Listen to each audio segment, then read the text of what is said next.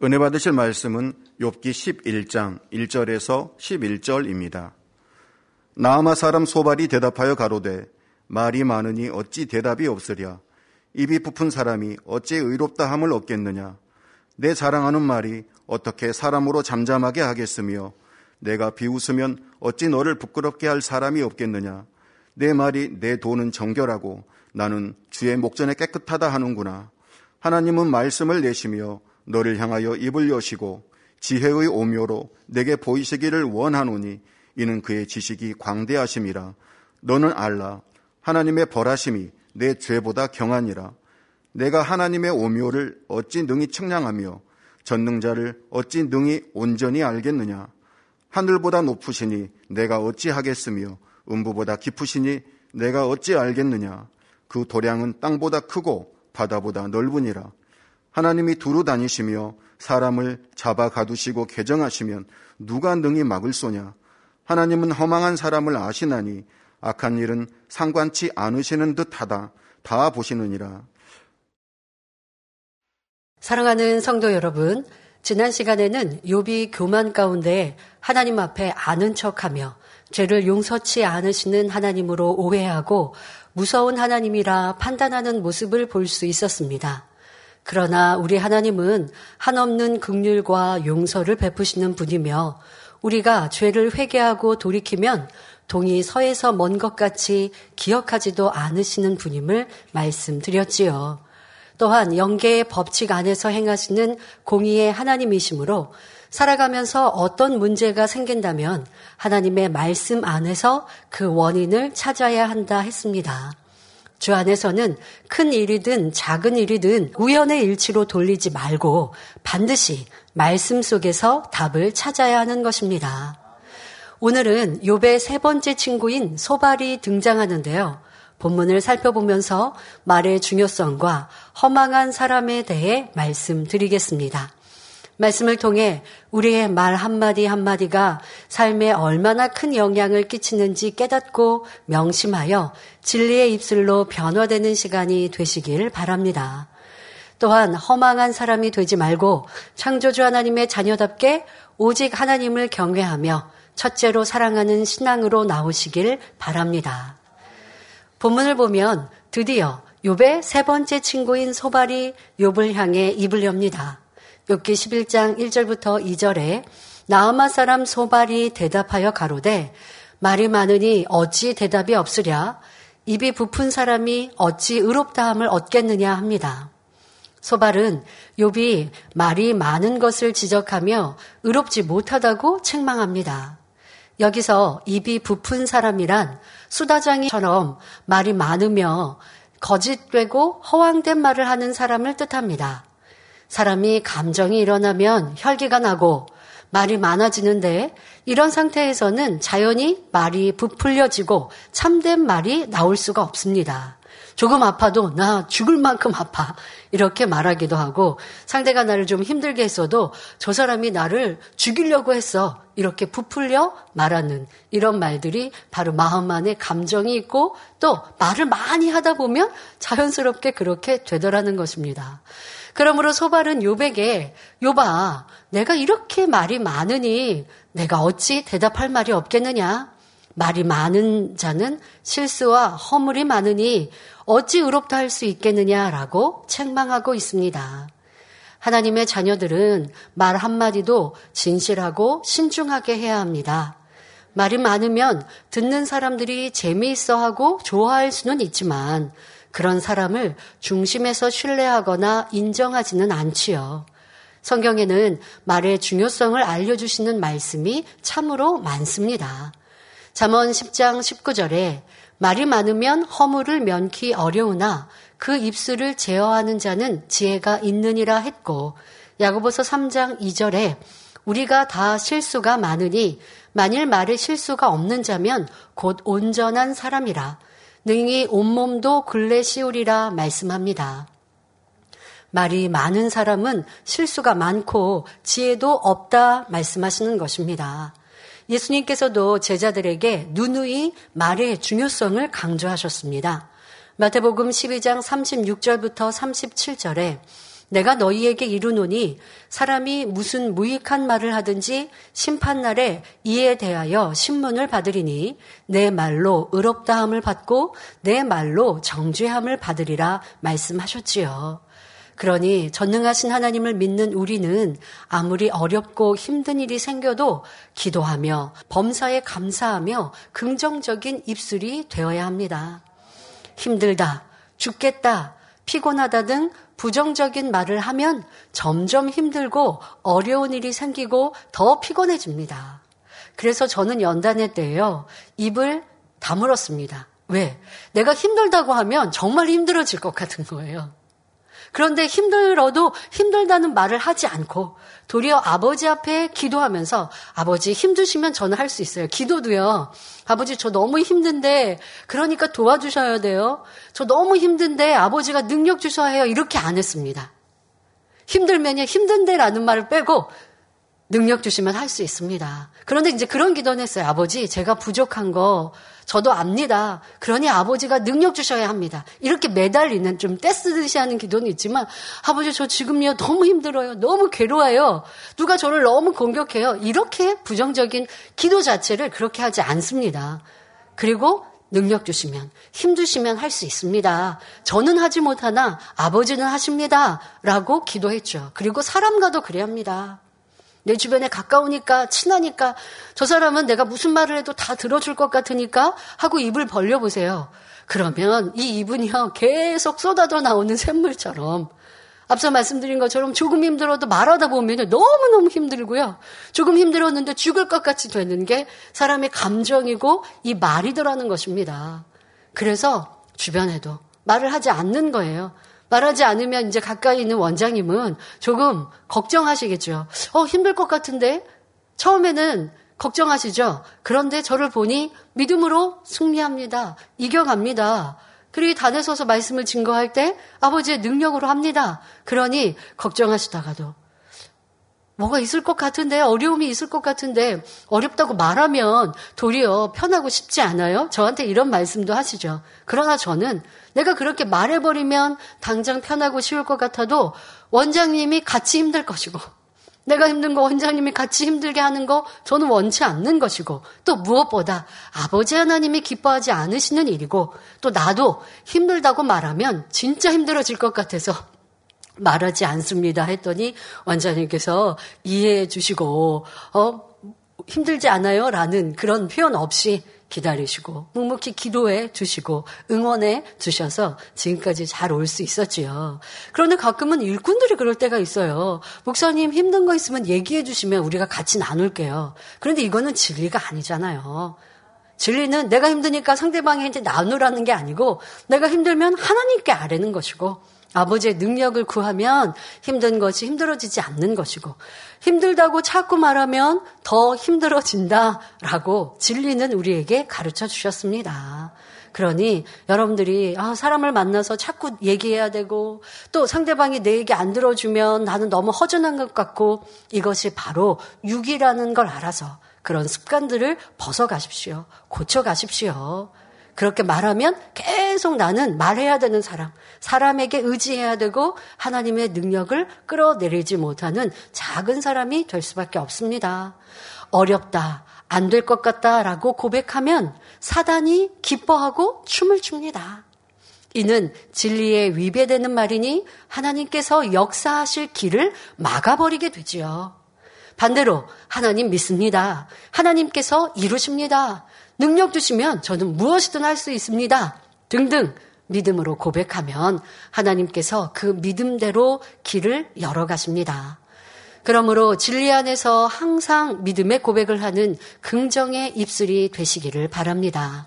이어지는 욥기 11장 3절에 내 자랑하는 말이 어떻게 사람으로 잠잠하게 하겠으며 내가 비웃으면 어찌 너를 부끄럽게 할 사람이 없겠느냐 말합니다. 욥은 항상 자신은 의롭고 선하다고 했으며 친구들에게 나는 너희들보다 더 낫다라고 하며 친구들을 무시했습니다. 그런데 친구들이 그런 욥의 말을 듣고 어떻게 잠잠할 수가 있겠느냐는 것입니다. 너가 그렇게 말이 많은데 우리가 어찌 잠잠히 기다릴 수 있겠냐? 그 말만 듣고 있겠냐? 하는 말이죠. 자, 그리고 여기서 우리는 자랑하는 것이 얼마나 어리석은지 깨달아야 합니다. 그러니까 욥은 나는 오라. 나는 의로와. 난 이렇게 했어. 라고 말하였잖아요. 그게 듣는 사람들에게는 자랑으로밖에 들리지 않습니다. 그리고 아버지 하나님은 우리에게 자랑하지 말라고 분명히 말씀하셨습니다. 자, 고린도전서 13장 4절에 사랑은 자랑하지 아니하며 하셨고 잠언 27장 2절에도 타인으로 너를 칭찬하게 하고 내 입으로는 말며 외인으로 너를 칭찬하게 하고 내 입술로는 말지니라 말씀하셨습니다. 세상 사람들은 자녀 자랑, 남편 자랑, 스펙 자랑, 자기 기술, 뭐 능력 이런 거 자랑 등 얼마나 자랑을 많이 합니까? 그렇지만 그것을 듣고 있는 상대는 겉으로는 아우 좋겠어요. 아 너무 잘났어요라고 감탄하며 칭찬하는 것 같아도 사실 속으로는 은근히 욕하고 또 시기 질투하는 것을 봅니다.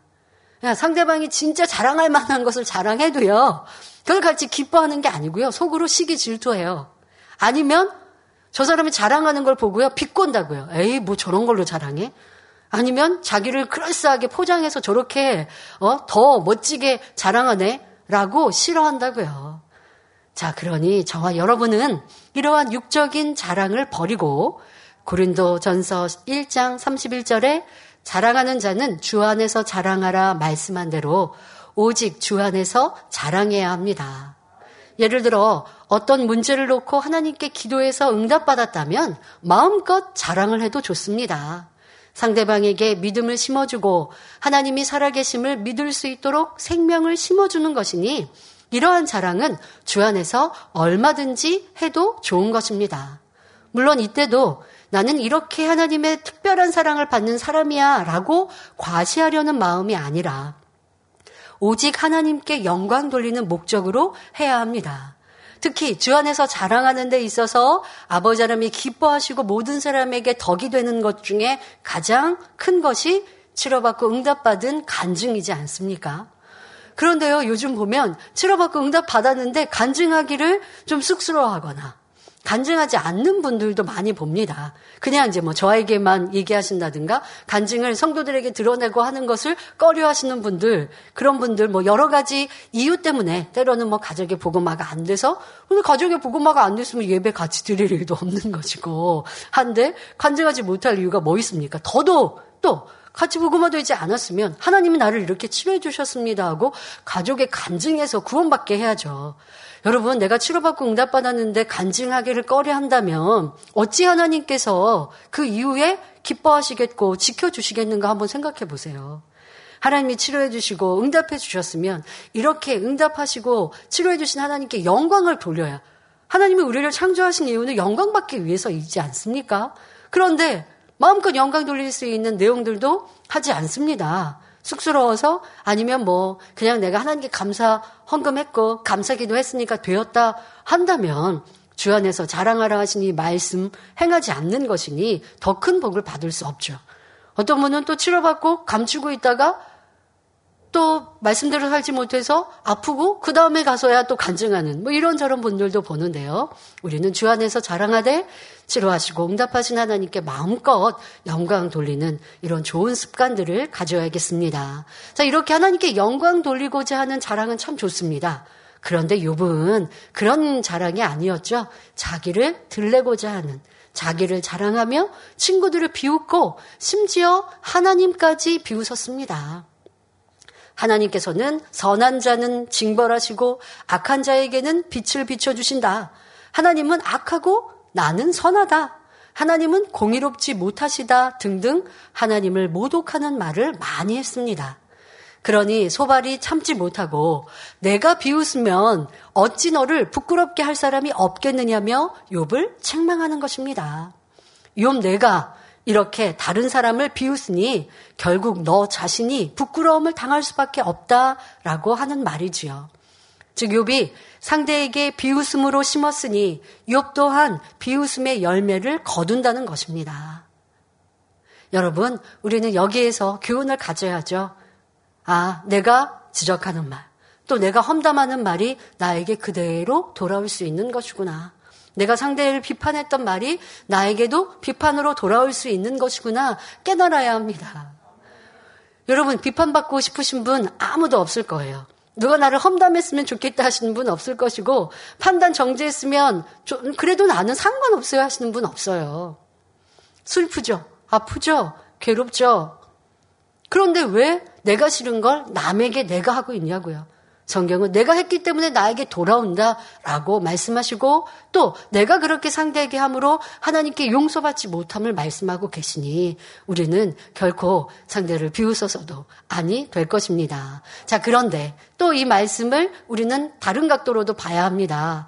상대방이 말이 많고 자랑하며 비웃는다고 해서 지금 친구 이 소발처럼 나도 같이 자랑하고 그 상대를 비웃는다면 똑같은 사람이 될 수밖에 없지요. 지금 소발은 그런 사람 아닙니까? 요, 너가 자랑하고, 너가 상대를 비웃었어? 그러니까 나도 너를 비웃어 줄 거야. 우리도 너를 비웃어 줄 수 있어. 이렇게 말하고 있지만, 우리는 그래서는 안 됩니다. 상대가 아무리 악하고, 비판하고, 힘들게 하고, 괴롭게 하는 사람이라고 한들, 또 나에게 그렇게 했다고 해도, 내가 반전으로, 내가 이제 그런 위치에 돼 있으니까 나도 한번 할 테니 너 당해봐. 이런 모습이 되어서는 안 될 것입니다. 또한 상대의 흠과 티를 끄집어내어 지적하거나 다른 사람에게 전달해서도 안 됩니다. 잠언 17장 9절에 허물을 덮어주는 자는 사랑을 구하는 자요 그것을 거듭 말하는 자는 친한 벗을 이간하는 자니라 말씀합니다. 지금 욥의 친구들은 욥을 위로하러 왔다가 지금 이렇게 하고 있습니다. 욥이 자기를 한탄하면서 악한 말을 내고 있는 건 맞습니다. 하나님을 원망하고 해서는 안 되는 말을 하는 거는 맞아, 요 그러나 그것을 사랑과 덕으로 극률이 여기는 마음으로 깨우쳐주고 권면하는 게 아니라 감 서로 감정으로 서로 지금 손가락질하고 있는 거예요. 자, 이래서는 아니 되어지겠습니다. 그러니 우리는 상대의 허물이 보여도 사랑과 덕으로 이해하고 감싸주며 반대로 장점은 칭찬해 줄 수 있어야 하겠습니다. 욥을 향해 소발의 말이 이어집니다. 욥기 11장 4절에 내 말이 내 돈은 정결하고 나는 주의 목전에 깨끗하다 하는구나 했지요. 우리는 어느 누구도 흠도 티도 없이 깨끗하시고 거룩하신 하나님 앞에 감히 의롭다고 할 수가 없습니다. 그런데 욥은 하나님 앞에서 스스로 의롭다고 얼마나 많이 주장했습니까?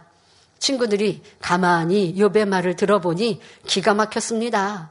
그러니 소발은 욥아 회개하고 돌이키려고 하지 않고 오히려 하나님 앞에서 너만 옳고 깨끗하다고 하는구나. 그렇다면 내가 옳고 하나님이 틀리다는 것이냐? 내가 정령 죄가 없다면 어찌하여 하나님이 사단의 송사를 들으셨고 너에게 엄청난 시험을 허락하셨겠느냐? 이런 의미로 따져 묻고 있습니다. 이어서 욥기 11장 5절부터 6절에 하나님은 말씀을 내시며 너를 향하여 입을 여시고 지혜의 오며로 내게 보이시기를 원하노니 이는 그의 지식이 광대하심이라 너는 알라 하나님의 벌하심이 내 죄보다 경하니라 말합니다. 하나님의 광대하심을 설명하는 말이지요. 하나님은 말씀으로 천지 만물을 창조하셨습니다. 하나님의 말씀인 성경 안에는 영계의 법칙이 담겨 있습니다. 천지 만물의 창조 섭리와 모든 시작과 끝이 담겨 있을 뿐 아니라 어떻게 하면 축복받고 어떤 경우에 저주를 받는지 부활과 심판, 구원과 영생 등 인간 경작에 관한 모든 것이 담겨 있습니다. 또한 하나님의 오묘하심과 지혜의 무궁무진함이 기록되어 있지요. 이사야 40장 26절에 너희는 눈을 높이 들어 누가 이 모든 것을 창조하였나 보라.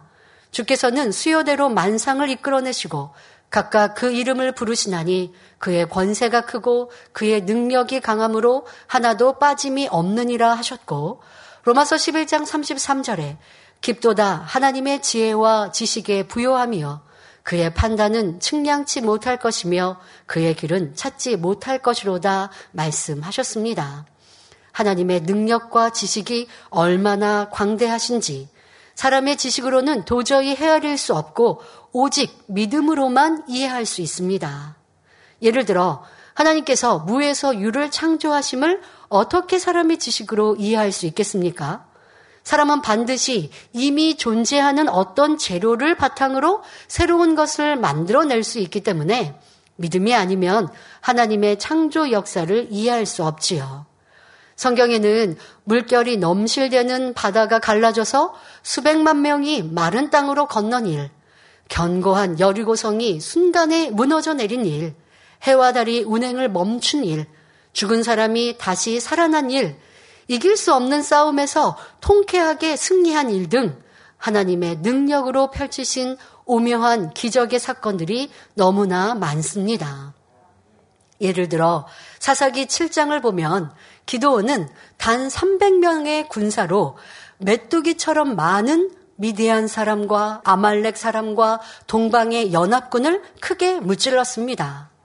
육으로 볼 때는 절대 이길 수 없는 그런 전쟁을 하나님의 지혜와 능력으로 통쾌하게 승리하였지요.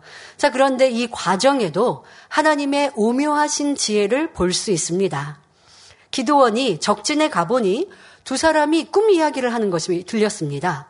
한 사람의 꿈에 보리떡 한 덩어리가 미디한 진으로 굴러 들어와서 한 장막에 이르러 그것을 쳐서 무너뜨려 엎드러뜨리니 곧 쓰러지더라는 것입니다. 미디안의 장막에 얼마나 많이 군사들이 지금 진을 치고 있는데 떡떡이가 와가지고 굴러서 왔는데 그 진을 무너뜨렸다. 이런 이상한 꿈을 꿈 얘기를 합니다. 그러자 동무가 같이 그 꿈 얘기를 듣고 있던 동무가 대답하기를 이는 다른 것이 아니라 이스라엘 사람 기드원의 칼날이라. 하나님이 미디안과 그 모든 군대를 그의 손에 붙이셨느니라 말합니다. 하나님께서 기도원에게 용기를 주시기 위해서 그들의 꿈과 해몽까지 듣게 해 주신 것이지요. 이 말을 들은 기도원은 담대함을 입고 용기 백배하여 300명을 세 그룹, 세대로 나누어 적진을 에워싸고는 나팔을 불며 횃불을 들고 큰 소리로 외치게 했습니다. 그러자 적군은 혼비백산 부르짖으며 도망가기 시작했습니다. 워낙 정신이 없다 보니 자기네들끼리 서로 적인 줄 알고 쳐 죽이기까지 했습니다. 왜 이런 상황이었냐? 지금 깜깜한 밤이었거든요. 야밤에 지금 소리가 큰 소리가 나서 잠들어 있던 상황에 큰 소리에 깼어요. 그리고 장, 장막 밖에 나가봤더니 저 언덕 자기네 진, 진을 친 그 밖에서 횃불이 막 보이는 거예요. 거기에 나팔 소리가 진동하듯이 들리니 지금 이 미디안 군대들은요, 엄청난 군사가 자신들을 쳐들어온 줄 알고 착각하여서 큰 혼란 중에 빠지게 된 것입니다. 이 또한 하나님께서 역사하신 것이지요. 하나님께서 지혜를 주고 도와주시니 기드온은 비교도 안 되는 수적 열세에도 불구하고 엄청난 적군을 일시에 물리칠 수 있었습니다. 하나님께서 불과 300명의 용사로 메뚜기 떼같이 중다한 적과 싸우도록 역사하신 것은 그들이 사람의 힘으로 이겼다 하지 않고 오직 하나님의 힘으로 이룬 것임을 깨닫게 하시기 위함이었습니다. 그러니 우리가 하나님의 오묘하신 지혜에 모든 것을 맡기고 믿음의 행군을 한다면 무엇이 불가능하겠습니까? 자, 그런데 소발이 볼때 이처럼 하나님께서는 능력과 지혜가 무한하신데 하나님을 대적해 나가고 있는 욥을 그냥 지켜보고만 계신 것 같이 느껴집니다. 하나님께서 욥의 생명을 마땅히 거두셔야 될 것 같은데 그렇게 하지 않으시니 소발은 욥을 향해 너는 알라 하나님의 벌하심이 내 죄보다 경하니라 말합니다. 그러니까 앞서 지금 소발은 하나님의 위대하시고 또 전지전능하심을 비추면서 그런 하나님이신데 너는 그런 하나님에 대하여 얼마나 경건치 못하게 또 불손하게 말하고 하나님을 판단 정죄했냐. 너는 그런 있을 수 없는 무례를 하나님 앞에 저지르지 않았냐? 그런 너에 대하여 하나님은 지금 가만히 보고 계시는 이러한 용서의 하나님이야 라고 말하고 있는 것입니다. 욥의 죄의 무게에 비하면 오히려 지금의 재앙이 훨씬 가볍다는 것을 깨우치라고 권면하는 것입니다. 사실 욥이 겪는 고난은 결코 가볍지 않습니다. 욥은 가족과 재산을 다 잃고 온몸이 엉망진창이 되었는데 소발은 왜 욥에게 고난, 고난이 가볍다고 말하는 것일까요? 그동안 욥의 입에서 나왔던 원망과 탄식, 저주의 말, 광풍과 같은 말이 너무나 합당치 않았기 때문에 이렇게 말하는 것입니다. 심지어 하나님을 대적하는 악한 말들을 마구 쏟아냈지요.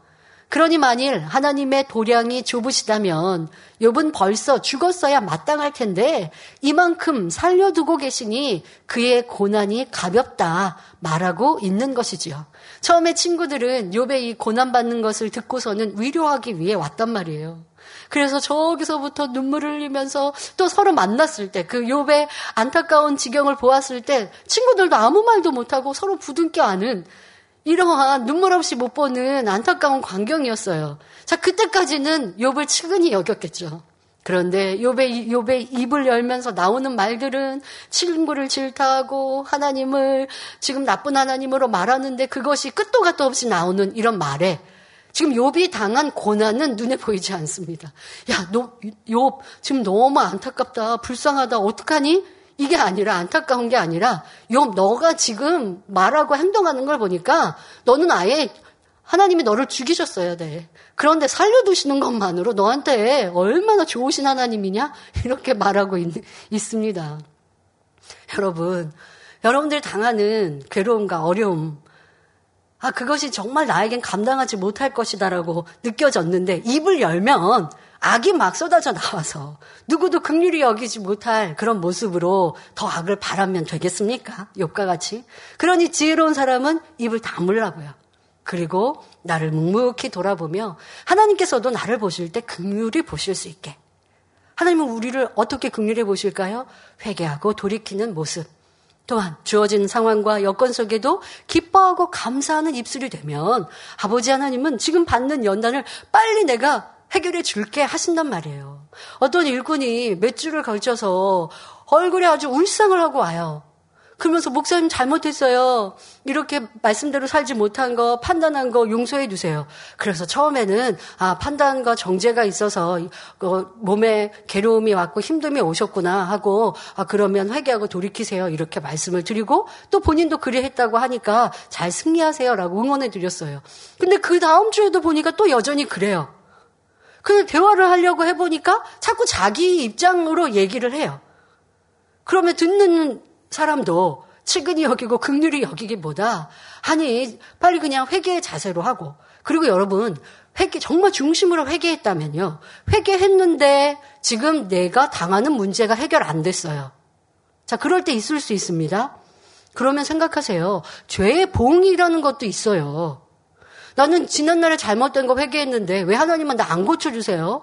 왜 하나님은 나 온전케 안 하세요? 왜 축복 안 해주세요? 하나님께 이렇게 따집니까? 아니면 저한테 와서 뭐 어떡하라고요? 그러면 그럴 땐 어떻게 하면 돼요? 아, 내가 죄로 인하여 이러한 질병이 왔음을 깨달아서 지난 날의 허물, 잘못을 회개해서 죄 용서받은 것만으로도 감사 아닙니까? 이렇게 연단이 오지 않았으면 내가 죄 짓고 죄 회개도 안 하고 지나갔을 건데 그러면 하늘나라에 가서 그 죄 다 아버지가 물으시면 회개할 기회가 없잖아요. 그런데 회개할 수 있는 시간을 주셨으니 감사합니다. 그런데 회개했는데도 여전히 나는 아픈데요? 그러면 뭘 하느냐? 기뻐하고 감사하면 돼요. 아버지 하나님 제가 회개했으니까 이제 제 입술에 판단 정제가 없이 선을 말하고 더 주어진 환경에 기뻐하고 감사하는 이러한 아름다운 입술이 되겠습니다. 저는 제 입술에 악독한 입술이었으나 이제는 아버지가 기뻐하시는 입술로 변화될게요. 아직 그렇지는 못했네요. 내가 회개한다고, 지난날을 회개한다고 했지만 지금 완전히 돌이키고 변화된 모습이 아니니 이런 시간을 주시니 감사합니다 하고 여전히 내 안에 질병이 있는 것 같아도 아버지의 은혜로 알고 기뻐하고 감사하고 선을 쫓아 나가 보세요. 그러면 아버지 하나님께서 나를 보시고 극률이 여기시고 응답의 때 가장 좋은 때에 신속히 역사하신다고요. 그런데 그렇게 얘기하세요. 저 회개했는데 그런데 아직도 아파요. 죄 때문에 오는 보응도 있잖아요. 그러면 죄 때문에 내가 지금 아픈 거는 그냥 묵묵히 참는 게 아니라 기쁨과 감사로 승리하시면 돼요. 욥처럼 연단이 오니까 입술로 다 토해내서 위로 왔던 하루 왔던 친구들이 도리어 너 악해. 너는 지금 받아도 마땅해 이게 아, 이렇게 느껴지지 않도록 아버지가 나를 보실 때도 죄로 인하여 제가 이렇게 어려움을 당합니다라고 말은 해놓고 기쁨도 감사도 없이 저 회개했는데 왜 아직도 문제가 해결 안 되죠? 하면 따지고 있는 거나 뭐가 다릅니까? 그게 아니라 죄로 인하여 어려움이 온 것을 알아서 회개했는데 여전히 어렵다고요. 더 기뻐하고 감사하고 전날 회개했던 그런 모습과 반대의 진리의 모습으로 살아가면 아버지 하나님도 극률의 눈으로 바라보시고 분명 신속히 역사해 주십니다. 소발은 계속해서 요백에 하나님의 오묘하심과 전능하심을 설명합니다. 욥기 11장 7절부터 9절에 내가 하나님의 오묘를 어찌 능히 측량하며 전능자를 어찌 능히 온전히 알겠느냐 하늘보다 높으시니 내가 어찌 하겠으며 음부보다 깊으시니 내가 어찌 알겠느냐. 그 도량은 땅보다 크고 바다보다 넓으니라 말합니다. 전지 전능하신 하나님 앞에 사람이 어찌 내가 안다, 내가 옳다 할 수 있겠습니까? 그런데 욥은 교만하여 하나님 앞에 아는 척하며 자신이 옳다 주장하고 있습니다. 그러나 실상은 하나님의 오묘하심과 전지 전능하심을 알지 못함으로 하나님을 원망하고 부모를 저주하였던 것입니다. 그래서 소발은 요백에 내가 하나님의 오묘를 어찌 능히 측량하며 전능자를 어찌 능히 온전히 알겠느냐고 묻는 것입니다. 너는 하나님을 잘 모르는 사람이야. 라고 하는 말이지요. 또한 소발은 하나님은 하늘보다 높으시고 음부보다 깊은 분이라고 말합니다. 소발은 영의 세계에 대해 밝히 알지 못했기 때문에 음부란 단지 죽은 사람들이 가서 영원히 잠들어 있는 까마득하게 깊은 곳으로 생각하고 있었습니다. 그래서 하늘의 높이를 알지 못하고 음부의 깊이를 알지 못함과 같이 하나님은 높고 깊으신 분이라고 설명하는 것이지요. 그리고 하나님의 도량, 즉 너그러운 마음과 깊으신 생각이 땅보다 크고 바다보다도 넓다고 말하고 있습니다. 우리 하나님은 사람으로서는 헤아릴 수 없을 만큼 깊은 마음을 지니셨습니다. 하나님께서는 우주 만물을 창조하시고 모든 것이 정확하게 운행되도록 하셨습니다. 광활한 우주는 하나님께서 관장하시는 영의 세계에 비하면 작은 점에 불과합니다.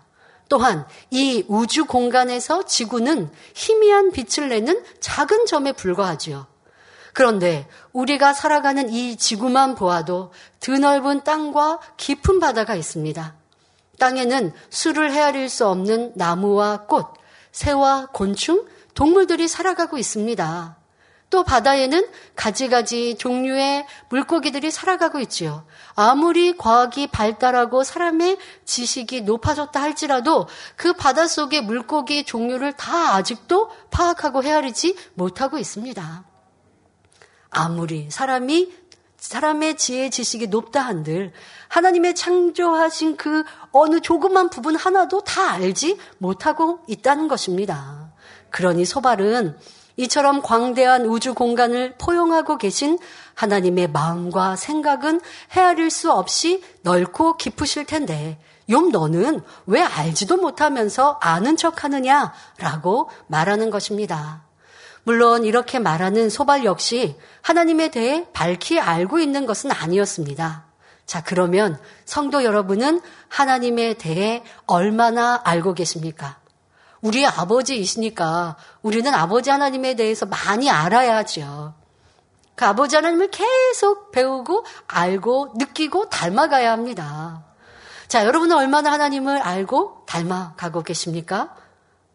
하나님을 그 깊으신 마음, 오묘하신 계획과 섭리를 알아들여야 오해하지 않고 아버지 하나님이 계획하신 그 뜻대로 순종하며 갈 수 있거든요. 자, 하나님의 창조의 역사. 선악과를 두신 섭리, 만세전에 감추어 두신 비밀인 십자가의 도 등 하나님의 능력과 지혜의 오묘하심은 사람의 생각으로는 도저히 알 길이 없습니다. 자, 그런데 우리 만민의 성도님들은 하나님께서 성령의 감동한 가운데 당회장님을 통해 풀어주신 말씀으로 밝히 알게 되었죠. 여러분, 다른 데서 신앙생활 하셨는데 깨닫지 못했던 아버지 하나님의 깊고 오묘하신 뜻과 섭리. 이 재단에 오시, 오셔서 듣게 되니 무릎을 치시고 눈물을 흘리며 기뻐하고 즐거워하셨죠. 왜 선악과를 두셨는지. 아버지 하나님이 아담이 선악과를 따먹어서 타락할 걸 아시면서 선악과를 두셨다면 이게 뭐, 왜 어떠한 섭리가 있으실까? 그럼 하나님은 아담이 선악과를 따먹을 걸 모르고 만드셨을까? 그러면 전지전능하시다라고 말할 수 없는데 이렇게 생각해도 저렇게 생각해도 갸우뚱 갸우뚱 하단 말이에요. 그런데 우리는 왜 하나님은 아담이 선악과를 따먹을 걸 알면서도 따먹지 말라 당부하시고 두셨는지 그런 오묘한 섭리를 다 듣고 아니 속 시원하지 않습니까? 하나님을 조금도 오해하지 않고 그냥 믿으면 돼요. 이렇게 가르치신 당회장님이 아니라 오해하지 않도록 너무나 쉽게 깨달을 수 있도록 다 가르쳐 주셨으니 우리가 마음을 열고 순종하고 그 말씀을 열심히 듣고 행해 나가면 아버지 하나님과 더 가까워질 수 있는 우리라는 것입니다. 이건 여러분 큰 복입니다. 하나님에 대해 점점 밝히 알아, 알고 그 아버지의 마음에 깊이 들어간다는 건 참 복된 성도인데요. 가르쳐 주시는 분이 있어야 깨우칠 수 있는데 참 목자를 통하여 정확히 듣고 알 수 있으니 우리는 복된 성도인 것이지요. 고린도전서 2장 9절부터 10절에 하나님이 자기를 사랑하는 자들을 위하여 예비하신 모든 것은 눈으로 보지 못하고 귀로도 듣지 못하고 사람의 마음으로도 생각지 못하였다 함과 같으니라. 오직 하나님이 성령으로 이것을 우리에게 보이셨으니 성령은 모든 것, 곧 하나님의 깊은 것이라도 통달하시느니라 말씀한 대로 성령은 하나님의 깊은 것까지 통달하시는 분입니다. 그리고 우리가 예수 그리스도를 영접하면 성령이 우리 마음 안에 오셔서 하나님의 사랑을 느끼게 하시며 하나님의 깊은 마음도 깨닫게 해 주십니다. 우리 믿음이 성장한 만큼 하나님의 마음을 닮은 만큼 성령의 역사 가운데 하나님을 깊이 알 수 있지요. 또한 하나님 말씀이 내 마음에 영적으로 무장되어 살아 역사하는 만큼 하나님을 더욱 밝히 알 수 있고 하나님과 교통을 이루며 응답받아 나갈 수 있습니다. 그러므로 우리가 하나님의 전지 전능하심과 오묘하심을 안다면 시험할란이 왔을 때 원망하고 자포자기하는 것이 아니라 부르짖어 기도함으로 하나님의 능력을 체험하고 응답받아 영광 돌려야 하는 것입니다. 또한 서발은 욥기 11장 10절에 하나님이 두루 다니시며 사람을 잡아 가두시고 개정하시면 누가 능히 막을 소냐 말합니다. 이는 하나님의 권세에 대한 설명입니다. 개정이란 재판을 시작하려고 법정을 연다는 뜻인데 여기서는 하나님의 주권을 표시하고 있습니다. 즉, 하나님이 너를 또 누군가 사람을 하나님이 재판하시겠다 하면 누가 능히 막을 수 있겠느냐 말하는 것입니다. 여러분 생각해 보세요. 하나님께서 어떤 사람을 지목하시면서 어 내가 너를 재판하겠어 하시면 어느 누구도 막을 수 없어요. 자, 그러나 오해해서는 안 됩니다. 하나님은 이유 없이 사람을 잡아 가두시는 분도 아니고 마음대로 재판하시는 분도 아니며 오직 영계의 법칙에 따라 다스리시는 분입니다. 이제 우리 사람을 재판하실 때는 백보자 대심판의 자리에서 하나님을 믿고 믿지 않고 또 하나님을 믿는 이들은 이 상급 심판으로 심판하시죠. 그러기까지는 계속하여 기회를 주고 계신 사랑의 하나님이십니다. 그런데 여러분, 세상을 살아가면서 얼마나 많은 사람은 상대를 재판합니까? 판단하고 정죄하는 것. 이것이 바로 재판하고 심판하는 것 아닙니까? 우리 인생들은 너무 많이 그래요. 세상의 정치만 보아도, 세상에 들어가는 많은 일만 보아도 그렇게 옳다, 그르다, 심판하는 일들이 너무 많이 있는데요. 그런 세상 속에 살아간다고 해서 여러분들이 물들면 안 됩니다. 여러분들이 개인적으로 누군가를 그리해서도 안 되지만 세상에 그런 흐름들에 나도 모르게 따라가고 그런 것들을 보면서 아유 왜 저렇게 해? 이렇게 하면 더 좋은데 이러한 습관들을 가질 수는 결코 아니 됩니다. 당의자님께서 우리에게 그런 말씀을 주셨죠. 예전에는 우리나라에 복싱 중계가 많이 됐습니다. 요즘 뭐 스포츠 경기 중계는 꼭 주말, 토요일이나 뭐 일요일 이런 때 아니어도 여러 채널 매체들이 있고 또 뭐 방송 매개체가 있기 때문에 TV에서 뭐 지금도 스포츠 중계하는지는 잘 모르겠지만 뭐 몇 가지는 할 수 있겠죠. 그런데 옛날에 우리나라에서는요, 복싱 중계를 하던 때가 있습니다. 스포츠 중계 중에서 복싱이 있었는데요. 그때 보면 이제 선수 두 명이 복싱 경기를 하죠. 그러면 그 경기를 보는 사람들이 더 막 마음이 급하죠. 어, 이제 자기가 뭐 예를 들면 파란색 옷을 입고 있는 사람을 응원한다라고 하면 어 지금 빨간색 옷 입고 있는 상대방에서 뭐 어퍼컷 뭐 뭐 뭐, 뭐 하면서 아이 피하지 저것도 못 피해 막 이렇게 말해요. 근데 당연히 그것을 우리에게 말씀하시죠. 그렇게 말하고 있는 사람이 링 안에 올라가면 한 대도 못 치고 한 대도 한 번도 못 피하고 KO 패할 텐데 보고 있으면서 이렇게 하지 저렇게 하지 왜 그것도 못해 저렇게 못해 말한다는 거죠. 정치에 대해서도 그래야지 않습니까? 국민들 입장에서 이렇게 하면 좋고 저렇게 하면 좋고 이렇게 하면 더 부유한 나라 될 것 같고 말하지만 어느 정치인이 잘하려고 안 하고 실수하겠습니까? 그런데 사람들은 내가 하면 더 잘할 것 같고요. 남이 하면 못하는 것 같고, 이렇게 평가하는 것 자체도 다 심판하고 있는 것이고, 하나님께서 우리를 재판하지 않으시고 계속하여 인간경제 끝날 때까지, 우리의 삶이 다하는 그날까지는 어찌하든 기회를 주시려고 하시는데, 그런데 인생은 나는 기회를 얻고자 하면서 상대에 대해서 판단하고 정죄하고 심판하고 재판하는 일이 얼마나 많은지 알아야 합니다. 그런데 하나님이 재판하시지는 않지만 의인은 의인대로 악인은 악인대로 공의에 맞게 치리하시기는 합니다. 왜? 이 땅의 인간 경작 안에 그것은 필요한 일이니까요. 그래야 어둠 가운데 가지 않고 하나님의 자녀는 빛 가운데로 인도하실 수 있지. 하나님의 자녀인데 어둠 가운데 가는 걸 치리하지 않으시고 그냥 두시면 사망으로 가니. 그러니 공의에 맞게 치리해 가시고 또 인간 경작의 도리에 맞춰서 또 인간 경제학 안에서 원수마귀 사단에게 주어진 권한 안에 원수마귀 사단은 또 세상 사람, 어둠의 사람들에게 계속하여 시험 환란을 주는 것, 그것은 인간 경작 안에 있는 것이니 아버지 하나님은 막지 않으시죠.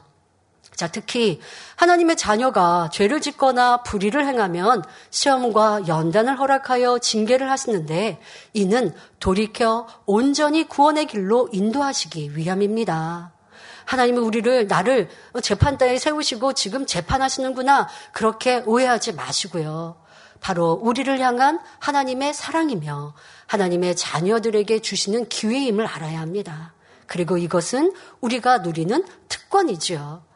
여러분 연단이 있습니까? 어려움이 있습니까? 그것을 기회로 생각하세요. 나를 나를 지적하시네. 어, 나 나에게 이렇게 좀 눈을 돌리시네. 라고 느끼면 서운한 게 아니라 돌이키는 기회. 아, 내가 잘못한 것을 깨달으라고 하는 기회이구나. 라고 사랑으로 느낀다면 기회를 붙들 수 있어요. 그런데 서운해하고 오해해서 더 뒷걸음질 치고 그리고 등 돌려보세요. 그러면 그것은 자기가 손해라고요. 자, 그렇게 하나님을 오해하는 우리가 되어서는 안 되겠습니다.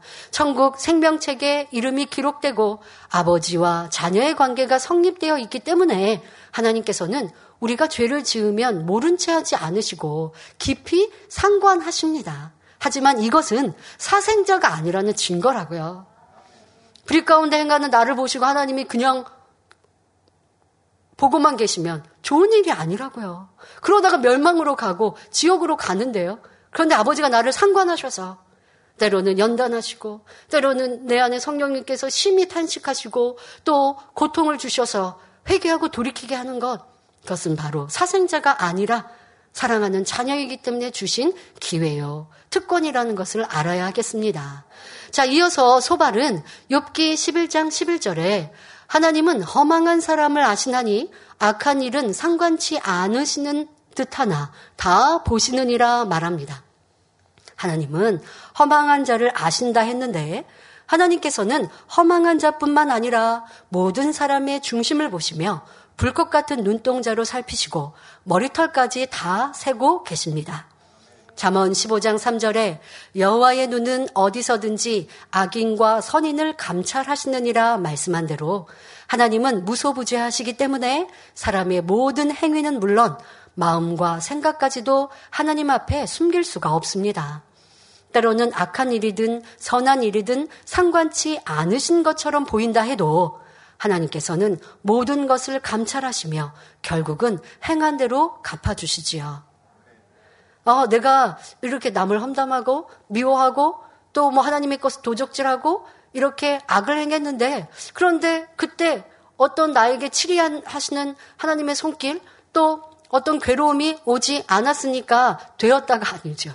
도리어 어느 시점에 내게 아버지 하나님의 치리하심이나 또 깨우침으로 어려움으로 문제로 올 수 있어요. 이렇게 또 악을 행하고 죄를 짓는 것은요, 하나님과 담이 되어서 결국 때가 되어 하나님이 외면하시면 지금까지 있었던 죄악으로 인하여서 큰 괴로움이 온다고요. 작은 질병이 아니라 큰 질병이 와서 치료하기 어려운. 여러분, 죄도요, 빨리빨리 회개해야 용서받기가 쉽죠? 쌓이고 쌓이고 악을 행하고 행하고 행해보세요. 그러면 죄를 짓고 악을 행하는 사람도 무뎌져서요. 또 내가 말했던 거, 행했던 거, 생각했던 것도 잊어버리니까 회개도 온전하지 못하게 되고요.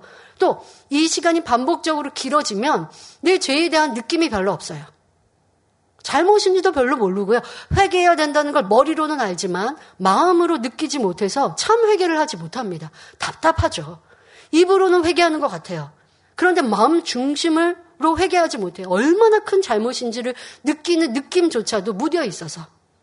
그러니까 아버지의 회개의 은혜가 회개의 영이 오지 않은 거예요. 많은 성도님들이 왜 회개했는데 문제 해결 받지 못했다라고 말하면 생각해 보셔야 합니다. 아버지가 주시는 회개의 은혜와 회개의 영을 받지 못하고 입술로만 그냥 내가 하고 있는 회개는 참 회개가 되지 않습니다. 죄의 담이 헐리지 않습니다. 그럼 왜라고요? 내가 중심에서부터 잘못을 느끼지 못하는 거예요.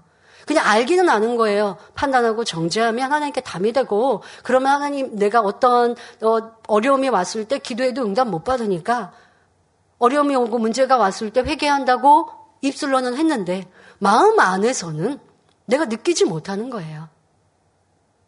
그러니 참 회개가 되지 않아서 문제 해결을 받지 못하는 것이죠. 이러한 모습도 너무나 다양한 연계의 법칙이 있는데 이런 것들을 우리 주의자님들이 정확하게 신방해 주셔서 알려주시고 또 일꾼이요 성도라고 하면 기도하면 성령의 또 주관도 받아야 되고 또 말씀을 많이 듣고 자기에게 대입해서 참 회개가 됐는가 참 회개가 되어야 권능의 기도를 받아도 치료되죠. 내가 회개되지 않으면 하나님께 기도, 기도해도, 기도 받아도 응답받지 못하니 얼마나 안타까운지 알아야 합니다. 자, 본문에서 허망이라 라는 단어가 나오고요. 오늘 말씀의 제목도 허망한 사람이라는 제목이 있는데요. 자, 허망이란 거짓이 많고 망령된 것을 말합니다.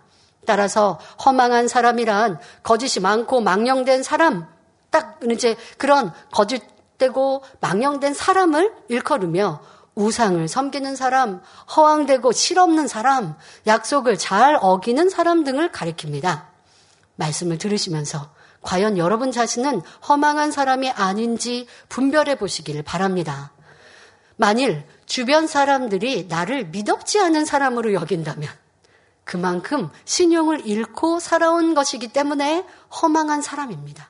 내가 뭘 말하면 진짜 이렇게 물어본다면 내가 뭘 말하면 정말 그렇게 할 건데 하고 자꾸 반문한다면 근데 이제 어떤 사람의 말은 자기 스스로가 진실하지 못해서 자꾸 상대의 말을 진짜 이런 그 사람은 자기가 진실치 못한 사람이고요. 근데 나에게 사람들이 너무나 많은 내 주변에 많은 사람이 그렇게 어 다시 질문해 오거나 반문하거나 확인한다면 그러면 그만큼 나는 진실되게 살지 않았다라는 증거이죠. 허망한 사람이다라고 알아, 알고 인정해야 합니다. 마음을 지키지 못하여 자꾸 변개하며 약속을 어기는 사람. 상황에 따라 이랬다 저랬다 하는 간사한 사람 역시 허망한 사람이지요. 감사의 조건이 있을 때만 감사하고 감사의 조건이 없으면 원망하는 사람 또한 마찬가지입니다. 이러한 사람들은 세월이 흐르고 나면 헛되게 살아온 삶을 탄식하며 후회하는 것을 볼 수 있습니다. 가령 송구 영친 예배 때 1년을 돌아보며 아, 올 한 해, 지나간 한 해 참 후회스럽다고 고백한다면 한 해를 허망하게 산 사람일 것입니다. 연초에 결심하고 계획했던 것을 지키지 않으니 연말에 허망한 열매를 거두는 것이지요. 반대로 열심히 살았구나, 잘 살았구나 라고 고백하며 만족하는 분이라면 연초에 계획한 대로 마음을 지켜서 열심히 행함으로 가치 있는 열매를 거두었을 것입니다. 그런데 욥은 그동안 한 말을 살펴보면 꿈도 소망도 없으며 그저 불평, 불만과 원망, 탄식의 말, 빨리 죽기를 원하는 말뿐이었습니다. 그래서 소발은 욥을 향해 허망한 자라 말하는 것입니다. 물론 욥은 온전한 축복을 받기 위해 하나님의 뜻 가운데 연단받는 과정이었지만 욥의 친구들은 이러한 것을 알지 못하였습니다. 다만 욥이, 악하기 때문에 하나님의 심판을 받은 것이라고 생각하여 정죄를 내리고 있습니다. 자, 여기서 허망한 사람에 대해 조금 더 말씀드리겠습니다. 자, 세상에서의 허망한 사람과 신앙 안에서 허망한 사람을 구분해서 살펴볼 수 있는데요. 먼저 세상에서 허망한 사람은 꿈이 없는 사람입니다. 모든 것이 무너진 상태에서 될 대로 되라는 식으로 살아가는 사람이지요. 때로는 사람이 살다 보면 큰 어려움을 당하고 지금까지 쌓아왔던 것을 다 뭐 잃어버린 것 같은 그런 허, 허탄한 상황도 있을 수 있습니다. 자, 그렇지만 그런다 할지라도 다시 일어나는 사람이 있는가 하면 실패를 듣고 일어나 성공하는 사람, 이런 사람은 성공담으로 남는 것이죠. 그런데 그렇지 않고 자포자기 하는 사람, 이러한 이들을 허망하다 말씀하십니다. 이러한 사람의 입에서는 허탄하고 실없는 말이 나오며 거짓되고 허황된 말이 나옵니다. 그래서 이런 세상 사람들 중에 보면 자기가 다 실패해놓고 다 잃어버렸는데 도리어 허망한 사람이 되어서 막 부풀리죠. 자기 지금은 내 집도 없어요. 그런데 나는 아주 크고 넓은 집에 살고 나는 그 거짓말로 자기를 부풀리는 허황된 말로 자기를 남에게 그렇게 보이는 그런 사람은 결국 사기꾼이 되지 않습니까? 그러나 아무리 사기를 쳐서 남의 것을 빼앗아서 지금 내가 잘 살다 할지라도 그런 사람은 허망한 자일 뿐입니다. 자, 그렇다면 신앙 안에서 허망한 자, 즉 하나님을 믿는다고 하면서 허망한 사람은 어떤 사람일까요? 첫째, 영생이 무엇인지, 참 생명이 무엇인지 알면서도 그 길로 가지 않는 사람을 말합니다. 참된 것을 알면서도 세상을 버리지 못하여 헛되고 헛된 것을 취해 나가는 사람이지요. 결국 그들이 얻는 것은 영원한 사망이기 때문에 허망한 자라 일컫는 것입니다. 야고보서 2장 14절에 내 형제들아 만일 사람이 믿음이 있노라 하고 행함이 없으면 무슨 이익이 있으리요 그 믿음이 능히 자기를 구원하겠느냐 하셨고 야고보서 2장 19절부터 20절에 내가 하나님은 한 분이신 줄을 믿느냐 잘하는도다. 자 그런데 그 뒤에요 재미난 얘기를 하십니다. 귀신들도 믿고 떠느니라. 자 여러분 생각해 보세요. 여러분 하나님 믿으시죠? 자 귀신도 하나님을 알고 믿어요. 어 하나님은 전지전능. 자 그러면 귀신이 구원받아요? 못 받죠. 왜 그렇다고요? 행함이 있고 없고의 차이라고요. 아, 허탄한 사람아, 행함이 없는 믿음이 헛것인 줄 알고자 하느냐 하시며 행함이 없는 믿음은 죽은 믿음이라 하십니다. 그러니까 입으로는 아무리 하나님 사랑합니다. 믿음이 있습니다. 나는 뭐 이렇게 뭐 충성했고 한다 할지라도 행함이 또 현재의 모습이 그렇지 않으면 허망한 자인 거예요. 천국과 지옥이 있음을 안다 하면서 지옥 가는 행함을 하고 있다면 어찌 믿음이 있다 할 수 있겠습니까? 당연히 허망한 사람이지요. 더더욱 살아계신 하나님의 증거를 무수히 보았는데 말씀대로 살지 않는다면 이 또한 허망한 사람인 것입니다. 둘째로 신앙 안에서 허망한 자란 믿노라 하면서 하나님을 욕되게 하는 사람을 말합니다. 이런 사람들은 교회에 다닌다고 하면서 도리어 하나님의 뜻에 위배되는 행동으로 교회와 주의 종들을 욕되게 하며 하나님의 영광을 가립니다. 입으로는 주여 주여 부르지만 실상은 하나님의 뜻대로 행치 않기 때문에 구원을 받지 못하며 헛된 것을 잡았기 때문에 결국 사망의 길로 가게 되지요. 어떤 새신자가 잠깐 얼굴을 뵀는데 그런 말씀하세요. 어, 원래 신앙을 갖지 않다가 어, 타교에 잠깐 신앙생활을 했는데 거기에서 사기를 당한 거예요. 크게 돈을 잃으신 거예요. 그러니 도리어 교회 사람을 생각하고 교회 사람을 보면 두렵다는 거예요. 그러면 그렇게 거짓을 사기를 친 사람은 하나님 앞에 얼마나 큰 죄가 됩니까? 내가 아무리 남의 것을 그렇게 사기쳐서 누린다 할지라도 그가 아무리 좋은 것을 먹는다 한다 할지라도 사망의 길로 가는 것이니 허망한 자일 뿐인 것이지요. 마태복음 5장 16절에 말씀하십니다. 너희 빛을 사람 앞에 비추게 하여 저희로 너희 착한 행실을 보고 하늘에 계신 너희 아버지께 영광을 돌리게 하라 하셨습니다. 또 그린도후서 2장 15절에 우리는 구원 얻는 자들에게나 망하는 자들에게나 하나님 앞에서 그리스도의 향기니라고 말씀하셨지요. 그러므로 우리는 세상의 빛과 소금이 되며 어디에서나 하나님의 뜻대로 행하여 그리스도의 향기를 발해야 하겠습니다. 신앙 안에서 허망한 자란 셋째로 하나님을 믿는다고 하면서 억지를 부리거나 악을 바라는 사람입니다. 자, 억지를 부린다. 여러분 주변에 뭐 세상 사람을 떠나서라도 주변에 아, 저 사람하고는 대화가 안 돼. 아니, 저렇게 억지를 부려? 근데 교인이에요. 바로 허망한 자라고. 이건 제가 여러분 만들어서 하는 거 아닙니다. 아버지 하나님이 직접 풀어주신 86년 된 말씀을 그대로 여러분에게 전해주고 있는데요. 하나님을 믿는 다음에서 억지를 부린다라고 설명하고 계십니다. 지금 시간이 없기 때문에 자세히 어, 어떤 사람을 억지를 부린다라고 하는지는 설명하지 못하지만 여러분 주변에서도 아니 나는 다른 사람에게 그렇게 보이지 않았나 생각해 보시면 돼요. 말 그대로 여러분 삶에 있어서 이런 평가를 받는다라고 하면 나는 허망하게 지금 살고 있구나. 라고 깨달아야죠. 자, 악을 버리는 것은 하나님의 명령인데 하나님을 믿는다 하면서 악을 바라니 허망한 자라 말씀하십니다. 마태복음 5장 48절에 하늘에 계신 너희 아버지의 온전하신 것 같이 너희도 온전하라 말씀하셨으며 베드로전서 1장 15절에 오직 너희를 부르신 거룩한 자처럼 너희도 모든 행실에 거룩한 자가 되라 말씀하셨습니다. 그러므로 우리는 거룩하고 온전하신 하나님의 자녀답게 악은 모양이라도 버림으로 결코 허망한 사람이 아닌 아름답고 성결한 삶을 살아야겠습니다. 결론을 말씀드립니다. 사랑하는 성도 여러분, 오늘은 말의 중요성과 허망한 사람에 대하여 살펴보았습니다. 사람의 뇌에 있는 언어 중추 신경은 우리 몸의 모든 신경을 지배한다고 합니다. 가령 어떤 사람이 나는 점점 약해지고 있어 라는 말을 하면 언어 중추신경의 작용으로 다른 몸의 신경 조직들도 약해지도록 조절된다는 것이지요. 비단 몸뿐만이 아니라 우리의 인격과 모든 삶에 작용을 합니다. 그래서 사람이 입으로 시인하는 대로 그의 인격이 변화되고 삶의 방향을 바꿔놓기도 하죠. 그러니 여러분 지금 우리가 맡고 있는 축복의 연단을 힘들다, 어렵다, 뭐 이런 표현 이제 대부분의 성도님들이 안 하시더라고요. 그러면 아 전에 힘들었다, 어렵다 이럴 필요도 없잖아요. 그래서 뭐 연단이라 표현하지 않고 축복의 연단이라 이렇게 표현하는 분들이 대부분이고 또 그것조차도 굳이 뭐 연단이라 하지 않고 지금의 우리의 당한 일 뭐 이렇게 지혜롭게 표현하기도 하죠.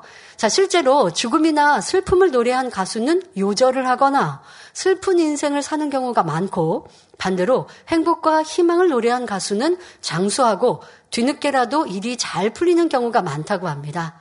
이처럼 우리의 언어 습관에 따라 인생이 좌우될 수 있음을 깨달아 오직 긍정적인 믿음의 고백만을 해야 하겠습니다. 또한 허망한 자가 되지 말고 하나님의 전지 전능하심과 위대하심을 바로 알아 그 앞에 온전히 순종하는 참 자녀가 되어야 하겠습니다. 그리하여 주고 또 주고 싶어 하시는 사랑의 하나님의 축복을 마음껏 받아 누리는 성도님들이 되시길 축원합니다. 말씀 상고하시면서 함께 기도하시겠습니다. 좋으신 아버지 하나님, 오늘은 우리 말의 중요성을 다시 한번 상고해 보며 허망한 자에 대해 살펴보았습니다. 하나님을 믿노라 하고 천국과 지옥을 안다 하면서도 허망한 자의 삶을 살지는 않고 있는지 세상 속에서나 또한 신앙 안에서도 누가 나를 볼 때에 아, 저 사람과는 대화할 수 없어 꽉 막혔어 또 저 사람은 허망한 사람이라 느끼는 내가 아닌지 돌아보며 이제 전지전능하신 하나님의 참 자녀로서 그 권세와 특권을 누려가는 복된 성도님들 되게 하여 주옵소서 감사드리며 우리 주 예수 그리스도의 이름으로 기도하옵나이다. 아멘. 당 회장님의 환자를 위한 기도를 받겠습니다. 아픈 곳이나 연약한 곳 위에 손을 얹고 기도 받으시고 아프지 않은 분들은 가슴에 손을 얹고 마음의 소원을 위해 믿음으로 기도 받으시기 바랍니다. 할렐루야 전능하신 사랑의 아버지 하나님 이 시간 기도 받는 모든 성도님들 위해 안수하여 주옵소서 GCN과 인터넷과 화상을 통해 기도 받는 지 교회와 지 성전 그리고 전 세계 하나님의 자녀들 위에도 시공간을 초월하여 역사하여 주시기를 원합니다. 믿어지는 믿음을 주시고 부정적인 생각과 의심의 세력을 물리쳐 주옵시며 모든 시험 환란도 물리쳐 주옵소서. 머리부터 발끝까지 오장육부 뼈 마디마디 온몸의 신경 조직 세포 등 아픈 곳마다 성령의 불로 태우시고 근본의 빛으로 역사하여 주옵소서. 예수 그리스도의 이름으로 명하노니 원수마귀 사단 모든 질병 균 연약함아 물러가라 빛이 여임하라 모든 불치 난치병도 성령의 불로 태워 깨끗하게 역사하여 주옵소서. 말라리아를 비롯한 모든 풍토병도 물리쳐 주옵소서. 감기, 기침, 열, 몸살, 독감 등 각종 유행성 질병도 다 물러가라. 어떠한 유행성 질병 균도 틈타지 않게 지켜 주옵소서. 위암, 폐암, 간암, 유방암, 자궁암, 대장암, 피부암 등 각종 암과 에이즈, 백혈병, 뇌졸중, 고혈압, 저혈압, 심장병, 폐병, 위장병, 당뇨, 부인병, 피부병, 갑상선, 질환과 모든 염증도 깨끗게 하여 주옵소서. 소아마비, 중풍, 관절염, 디스크도 온전케 하여 주옵소서. 요통, 두통, 신경통을 비롯한 모든 통증은 사라질지어다. 간질, 자폐증, 우울증, 조울증, 노이로제 등 모든 정신 질환도 물러가라. 모든 마비된 것도 풀어지고 일어나 걷고 뛸지어다. 눈도 잘 보이게 하옵시고 귀도 잘 들리게 하여 주옵소서. 소경은 눈을 뜨고 기머거리는 들으며 벙어리는 말할 지어다. 각종 사고 후유증도 깨끗게 하시고 부러진 뼈도 붙여 주옵소서. 화상 입은 것도 온전케 하옵소서. 화기야 물러가라. 열도 물러가라. 아버지 흉터도 나지 않게 역사해 주시기를 원합니다. 마약을 비롯하여 각종 약물과 독극물 중독도 깨끗함을 입을 지어다. 죽은 신경과 세포가 살아나며 죽은 자도 살아나게 하여 주옵소서. 잉태어 축복도 주시기를 원합니다. 잉태 축복을 받으라 예수 그리스도의 이름으로 명하느니 원수마귀 사단아 하늘 공중 곳에 잡은 악의 영들아 물러가라. 그의 사자들도 물러갈지니라. 이 땅의 악한 영, 더러운 영, 거짓되고 간사한 영, 이간질하고 미혹하는 모든 어둠들은 물러가라. 모든 흉악의 결박을 풀고 어둠아 물러가라. 빛이 여 임하라. 아버지 하나님 부르짖어 기도할 수 있는 능력을 주시고 죄를 버리고 성결될 수 있는 능력을 주옵소서. 영혼이 잘됨 같이 범사에 잘되게 하시고 가정의 복음화도 이루어 주시길 원합니다. 한 주간도 모든 사고와 재앙으로부터 지켜주시고 불통이 없는 형통한 삶을 살 수 있도록 축복해 주옵소서. 성령의 불담으로 천군 천사와 주님의 불꽃 같은 눈동자로 모든 하나님의 자녀들과 가정, 일터, 사업들을 지켜주시기를 원합니다. 학생들에게 지와 명철을 더하시고 공부도 할 수 있는 뜨거운 마음과 열정도 더하여 주옵소서. 마음과 생각을 세상에 빼앗기지 않도록 지키시고 하나님을 뜨겁게 사랑하는 학생들로 축복하여 주옵소서. 하나님의 자녀들이 먹으나 마시나 입으나 무엇을 하든지 하나님 앞에 영광 돌리는 삶이 되게 축복하여 주시기를 원합니다. 나는 하나님을 만났노라 체험했노라 응답 받았노라 축복 받았노라 간증하는 입술이 되게 역사하여 주옵소서. 아버지 하나님 감사합니다. 홀로 영광 받으옵소서. 우리 주 예수 그리스도의 이름으로 기도하옵나이다. 아멘